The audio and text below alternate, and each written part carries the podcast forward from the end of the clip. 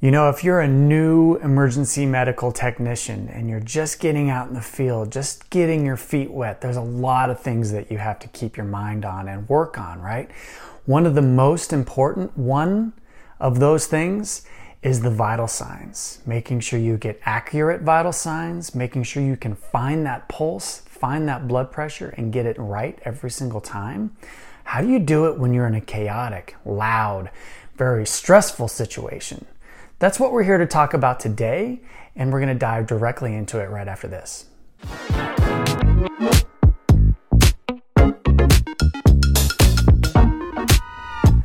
Welcome to this EMS firefighting version of the Hyper Academy All Access show. Thank you for joining me today. It's a ruthless world out there. How do you step up and stand out?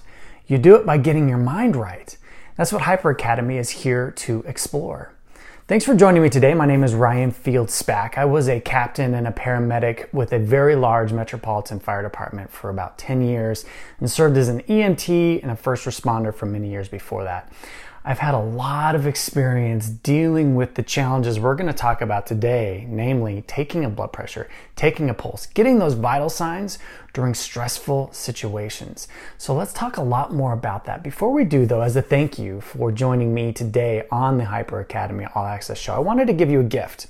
This gift is going to be something that's going to fundamentally improve upon your ability to take those vital signs, to take those blood pressures and those pulses, and be able to reduce the stress and anxiety that you may be feeling as a result of getting called to that stressful scene.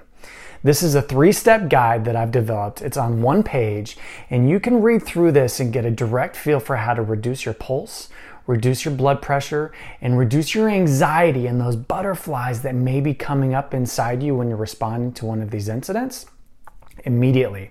It's said as I said, it's three steps and it takes just 10 seconds to complete. You can get this free guide, again, as my gift to you by going to hyperacademy.mykajabi.com slash 10 seconds hyperacademy.mykajabi, K-A-J-A-B-I dot com slash 10 seconds. Again, quick, easy read. It will give you those three steps for the first just breathe technique, and you'll be able to take that and utilize it. And we'll talk more about how you can use it today. So, blood pressure, pulse, vital signs. How do you improve upon your ability to find those and get those in place and relay those to your coworkers while you're working a very significant scene? When I was thinking about this episode and lining things out, I was thinking back to all of the calls that I've run.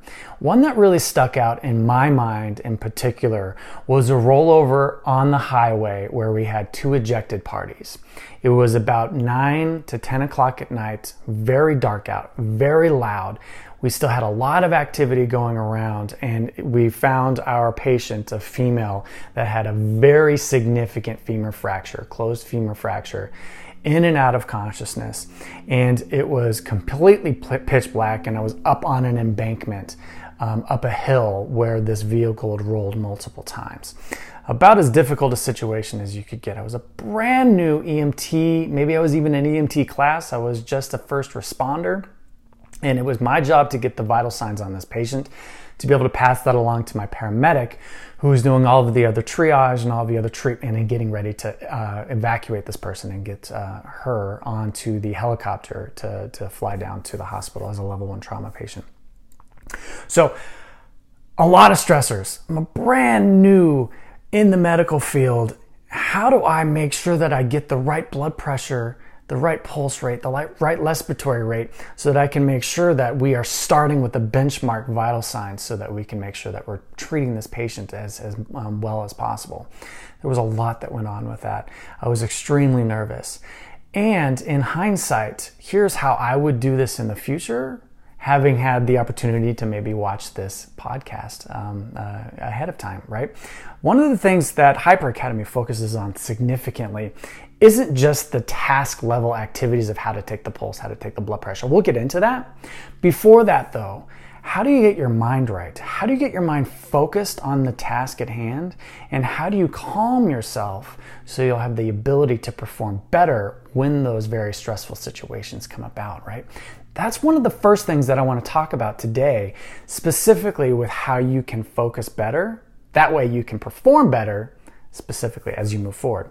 So there's three things that I like to talk about and that you might want to consider moving forward on a daily basis. The first, and I know it might sound weird, meditation. Meditating every single morning for two, five, ten minutes can fundamentally improve upon your ability to focus when there's external stressors that are nagging at you in your net in your external psyche, right?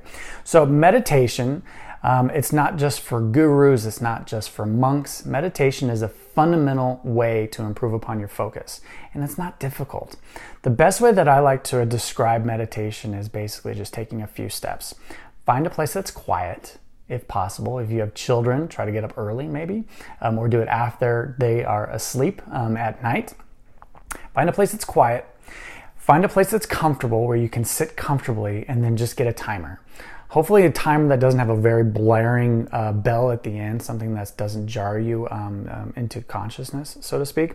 Sit down, set that timer, and then just take some nice deep breaths in. Deep breath in, deep breath out. You can close your eyes if you want. And then as you're breathing in and out, just focus on those two things breathing in and breathing out inevitably and almost immediately your mind is going to wander away to something else. Something that you haven't thought about recently or something that's on your mind as something you need to do today. The benefit of meditation is noticing that and then bringing your mind back to the present moment, the inhalation and the exhalation. You're going to get pulled away, bring it back. Inhalation, exhalation. By doing this, by noticing and then refocusing and noticing and refocusing. You're training your mind, you're giving your mind physical reps on acknowledging something that's pulled it away and then bringing it back to the present moment. So that when you are in the field, when you are getting ready to take that pulse, that blood pressure, you can notice that your mind's being pulled to some other stressor like uh, noise and then refocus back on the task at hand of counting that pulse, right? So that's something that's very important and very beneficial. If you institute a meditation routine once a day, again, two minutes, five minutes, 10 minutes, you're going to build that mental muscle capability to focus better when it really matters. So that's the first thing that I would definitely recommend each day to get your mind a little bit better and more prepared. The second is um, presence having presence. Amy Cuddy um, is an author and she has a TED talk that talks about how your mind and your body presence, your stature, your broad stature, can fundamentally improve upon your external capabilities to perform. The mind knows based on how it's sitting and how the um, expansive or submissive posture you may be sitting in will allow it to be more confident moving forward, right? So if you think about a submissive dog, right? Ears back, tail between its legs, it's trying to protect itself. That dog will act submissively by virtue of the fact that the dog is sitting and um, um, projecting in that way. The exact opposite is true for an alpha male dog, as an example, right? Broad shoulders, open tail, big ears straight up, tail straight up, right? That dog is going to be able to perform better and have more confidence as a result of the posture that the dog is sitting in. The same exact thing is true for humans. So, if you can carry yourself during the day with broad posture, if you're getting ready to do something that's very challenging, even if you're driving to the scene, if you can sit with a little bit higher posture, arms farther out, shoulders up, head and neck up, you will have more confidence by virtue of the fact that you are sitting in that position while you're driving to that scene and when you get on that scene and you'll be able to perform better with better confidence and capability. There's a lot more to that. Um, I talk a lot more about presence um, specifically in a number of my different uh, shows and, uh, courses and online courses and things like that. So presence is great. I'll put a link to Amy Cuddy's book uh, in the description below that you can learn more about too. And finally, before you even get to the point where you're taking that blood pressure, where you're taking that pulse, you really want to focus on getting yourself in the present moment and lowering that pulse, lowering that blood pressure. So I mentioned that free guide at the beginning of this show. When you get that guide, you will have the ability to uh, lower your pulse and blood pressure and your anxiety inside by doing three steps. It's called first, just breathe. You relax your fists, you relax your jaw, you take one mindful deep breath. Doing those three things will directly improve upon your ability to perform in the moment because it lowers your anxiety level. Your hands aren't shaking as much, you're not as nervous, and you're able to focus on the minute details that is taking a set of vital signs. So, if you can do the first just breathe uh, process, as soon as you get the call, as soon as you get in the rig, as soon as you arrive on scene, and as soon as you're getting ready to take that pulse and blood pressure, it doesn't take long at all, you will be able to perform better because your mind and your anxiety level is just that much lower, right? So do those three things. Meditate, get some presence in your life as you're going, those broad body postures, and then your first just breathe mindfulness exercise as you're getting ready to start something stressful in the moment that will give you a lot of keys to success and that will set you up for the next component that we're going to talk about, which is the actual process of taking those blood pressure and those vital signs. So, if you're a new EMT, if you're in EMT school, if you just graduated, if you just started your newest job, you know the mechanics, you know the basics of taking a blood pressure and a pulse, right? Otherwise, you wouldn't have been able to graduate. So, that's something to definitely keep in mind. Um, I'll cover some of my tips and techniques that I've used during my career. Um, take them for what they're worth, um, and and we'll dive into some other opportunities to really just kind of set yourself up for success moving forward. So let's talk about Pulse first, right? Pulse is going to be the primary one that you're looking for all the time when you've been assigned to take the vital signs of a patient. And one thing to keep in mind and think about is the anatomy of where your radial artery is, right? So you've got your brachial artery. As soon as it basically gets down to here, which is where you're to take your blood pressure, we'll get back to that in a second, it's going to bifurcate, right? So as it bifurcates, you're going to have your ulnar and your radial artery that's running down through here. And the body knows as it was developing how to protect the arteries versus the veins because the arteries obviously have more pressure. You can bleed out faster, right? So it tucks the arteries, the radial artery in this case, in and below and on the other side of the radius um, and, and the bone. So as that's done, you can feel this little protrusion that's out on the, um, the, the top part of the wrist here. And right at that protrusion is where your radial artery is hiding, but it's hiding just in the um, divot inside on the um, anatomical side of the arm here. So as this flips down, you can immediately move your wrist down and all the time that is where your radial artery is going to be. So that's one good, just uh, quick um, uh, tactile way to feel and always know where it is. Find that protrusion on your patient's wrist, flip it down, and then move forward, and then you should be able to feel it. If you see a peer or a colleague that is feeling for a pulse in the middle of the wrist here, you know that it's likely they don't know where the radial pulse is, and you should not trust the pulse rate that they are giving to you because that is not where the pulse is. It's not possible to feel it there, right? So, something to keep in mind. They should be up here and across. A lot of times, what I'll do is I will um, reach across to the patient and I'll hold it over this way.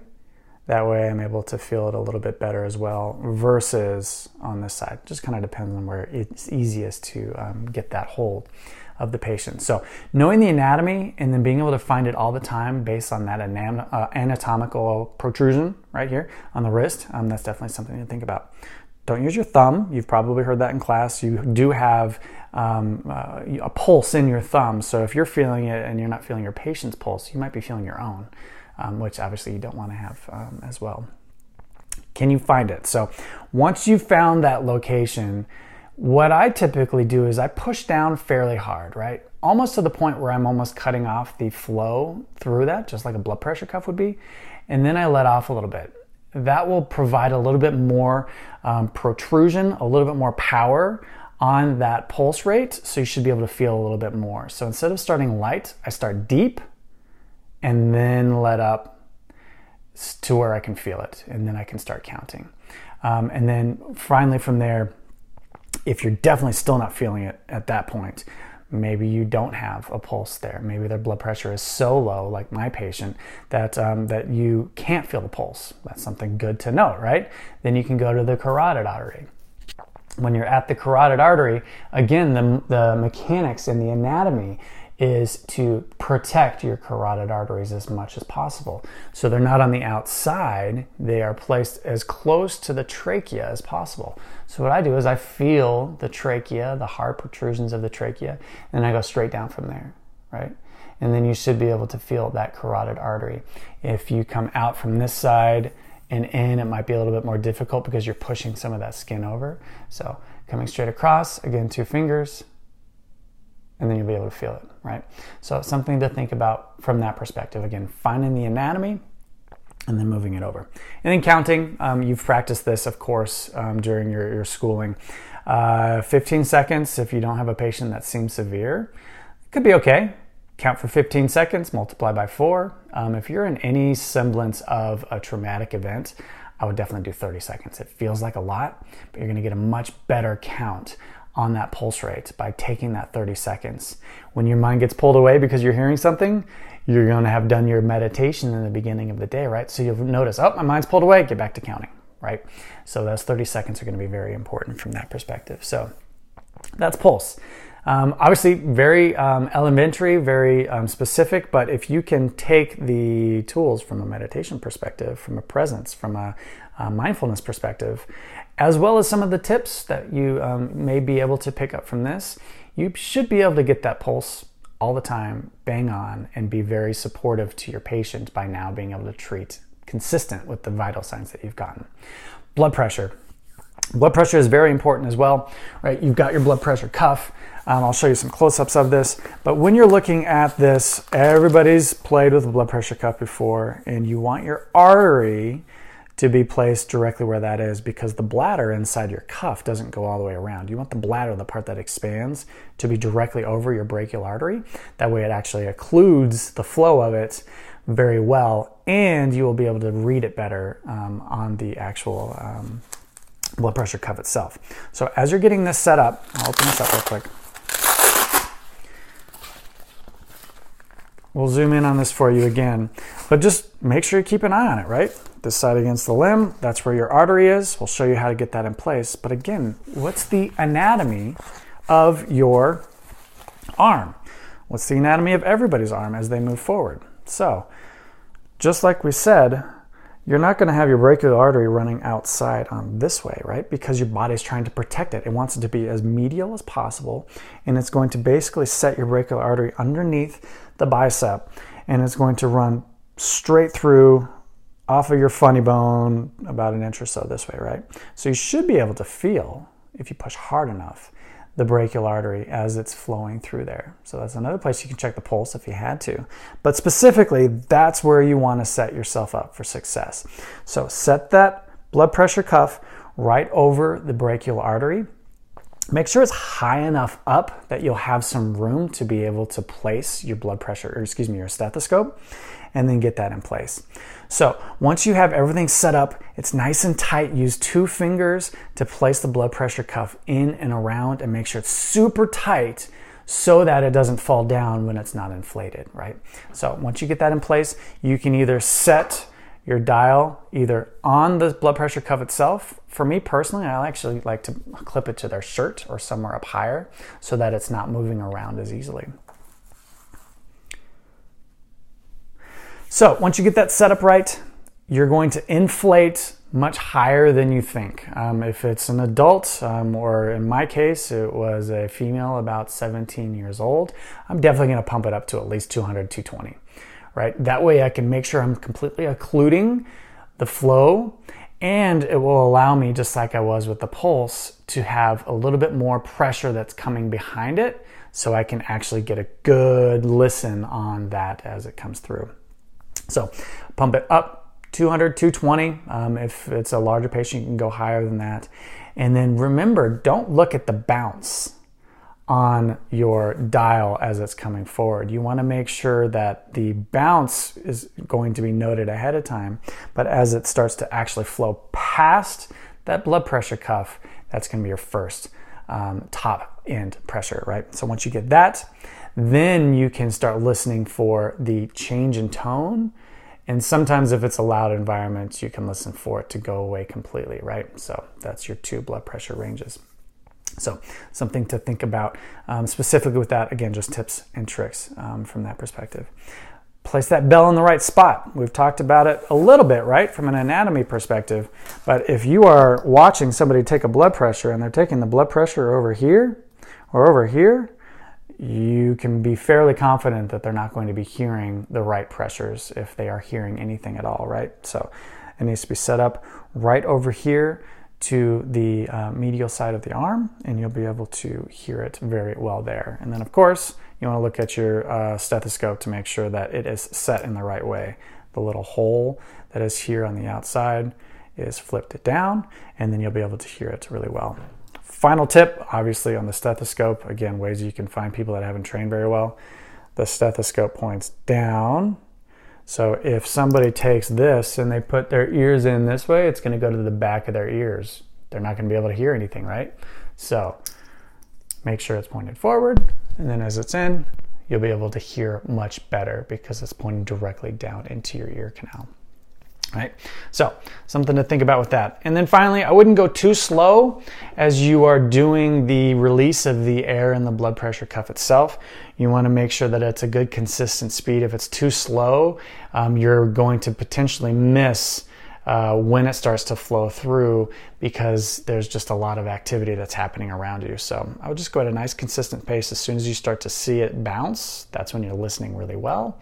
And then as that pops through, right? So definitely things to keep in mind. And then respiratory rate, um, that's, that's obviously critical. Um, you can definitely try to count that respiratory rate after you finished your 30 seconds taking the pulse, right? So you're watching their chest rise and fall. If for whatever reason you're unable to watch the chest rise and fall, one thing that I definitely do, especially in a loud environment, is I will take and I will listen right here along the trachea. Once this is on the trachea, you can hear the airflow in and out very easily and very well, and you should be able to get a good respiratory rate while you're doing that. Another cool tip for this, if it's wintertime and you're trying to take lung sounds or at least get a feel for how the lungs sound on a patient, you can do a quick listen right here on the lungs, and you'll be able to hear if there's any gunk or junk or anything like that inside the lungs. You won't know exactly where it is, upper, lower, anterior, posterior, right? But you'll be able to at least get a good respiratory rate and you'll get to know whether it's wet, whether it's dry, what the lung sounds might be, stridor, things like that, right? So, pulse, blood pressure, um, and, and respiratory rate. So, those are some of the cool tips, techniques. Now, if I were to be running that call again today as an emergency medical technician, here's basically how I would run through this, right? So, let's put this into practice. Um, I would have been and still do instituting my meditation routine. So every morning I take 10 minutes at minimum and I do my meditation. I sit right here in this chair. I get nice and comfortable. I cross my legs, I set my timer, and I do my breathing. And then when my mind goes away, I'll bring it back to focus on my inhalation and my exhalation. Those are the focus that I have on a meditation side. And then throughout the day, I'm going to be standing in my superhero pose, right? So I'm going to try to have that broad posture, which increases my presence and my capability to be present and to have that confidence moving forward during specific incidents. So another thing to definitely keep in mind. And then I would absolutely, uh, as soon as those calls come in, as soon as you hear that tone drop on your radio or on your pager, um, or however you're getting notified, as soon as that comes in, I'm going to do a first just breathe. I'm going to lower my pulse, my blood pressure, my anxiety, my nervousness, so I can listen to where the call is, so I can assist my partner in getting to that scene. And then as we pull up to the scene, I'm going to think about what I'm going to be doing. I'm going to do another mindfulness exercise, another first just breathe. And then when we pull out, my partner, if he or she is a paramedic, will assign me, hey, get the vital signs. Perfect find the patient. It's dark out, so I'm going to um, find where the patient is. We've got two patients, so we're dividing and conquering now. I've got a light with me, find the patient, and I do an initial immediate triage of the patient. We get additional assistants coming by. They're looking at the airway, breathing, and circulation. I'm assigned to do vital signs. Perfect. So I'm going to find my patient. I know since it's dark out, I don't need to know exactly where I'm looking. I find my patient's arm. I drop down. I get my pulse rate. I'm going to take that for 30 seconds. I can't see very well, right? So I'm not going to be able to get a respiratory rate, but I'll get that pulse rate, call that out to my partner, or write it down on my glove. From there, then I'll move on to the blood pressure. This is absolutely critical, right? And it's dark out, but once you get this blood pressure set on and in place and really well dialed in, you will then be able to get that blood pressure if you have a partner and they can give you a little bit of a light while you are looking at this, or if I can even set this up to where some lights are coming from the road by um, putting it to their shirt, something like that, right? Then I can get that blood pressure by the techniques that we talked about, making sure I'm dialed in specifically on where I want my um, my blood pressure cuff as well as my stethoscope to go, and then I'm listening for that to flow through. If it's really loud, you can always do a palpated pulse, right? Um, so that's something to definitely think about where you get your systolic pulse, but you won't be able to get the diastolic. Try though, with those tools and techniques to get both the systolic as well as the diastolic blood pressure. So once you get that in place, then try to get that respiratory rate. Again, you can put this right on the trachea. Listen for that respiratory rate. Now you know for a fact, and I would know for a fact that I have a good pulse good blood pressure, good respiratory rate. And I will be able to pass that along to my paramedic and I will be able to make some differential diagnoses on my own to decide how critical is my patient and how quickly do we need to move to scoop and take the patient to the hospital, right? So, all of these techniques will help to improve upon your ability to perform better and truly doing the task saturating items like the blood pressure, like the pulse are important. But if you can take some of the techniques and tools from a blood prep, from a um, mindfulness and a meditation perspective, that will matriculate down to all of the other things as you continue to improve upon your status and your career as an EMT, right? Things to keep in mind. Hope this was beneficial for you. If you do enjoy content like this, I would love it if you gave me a thumbs up. We will have weekly uh, access shows that will talk a lot more about um, emergency management, firefighting, EMS, how you can perform as a new EMT, or if you're in the fire service, how you can perform as an acting engineer or acting lieutenant. All of these techniques really flow together, and you're going to learn quite a bit as you're trying to improve upon your professional career. So, thank you again for joining me. Don't forget to pick up that free guide on the first Just Breathe technique that I mentioned in this uh, specific episode. My, uh, hyperacademy.mykajabi.com slash 10 seconds. Hope you're doing well. We'll see you next week and uh, have a great day. Thank you.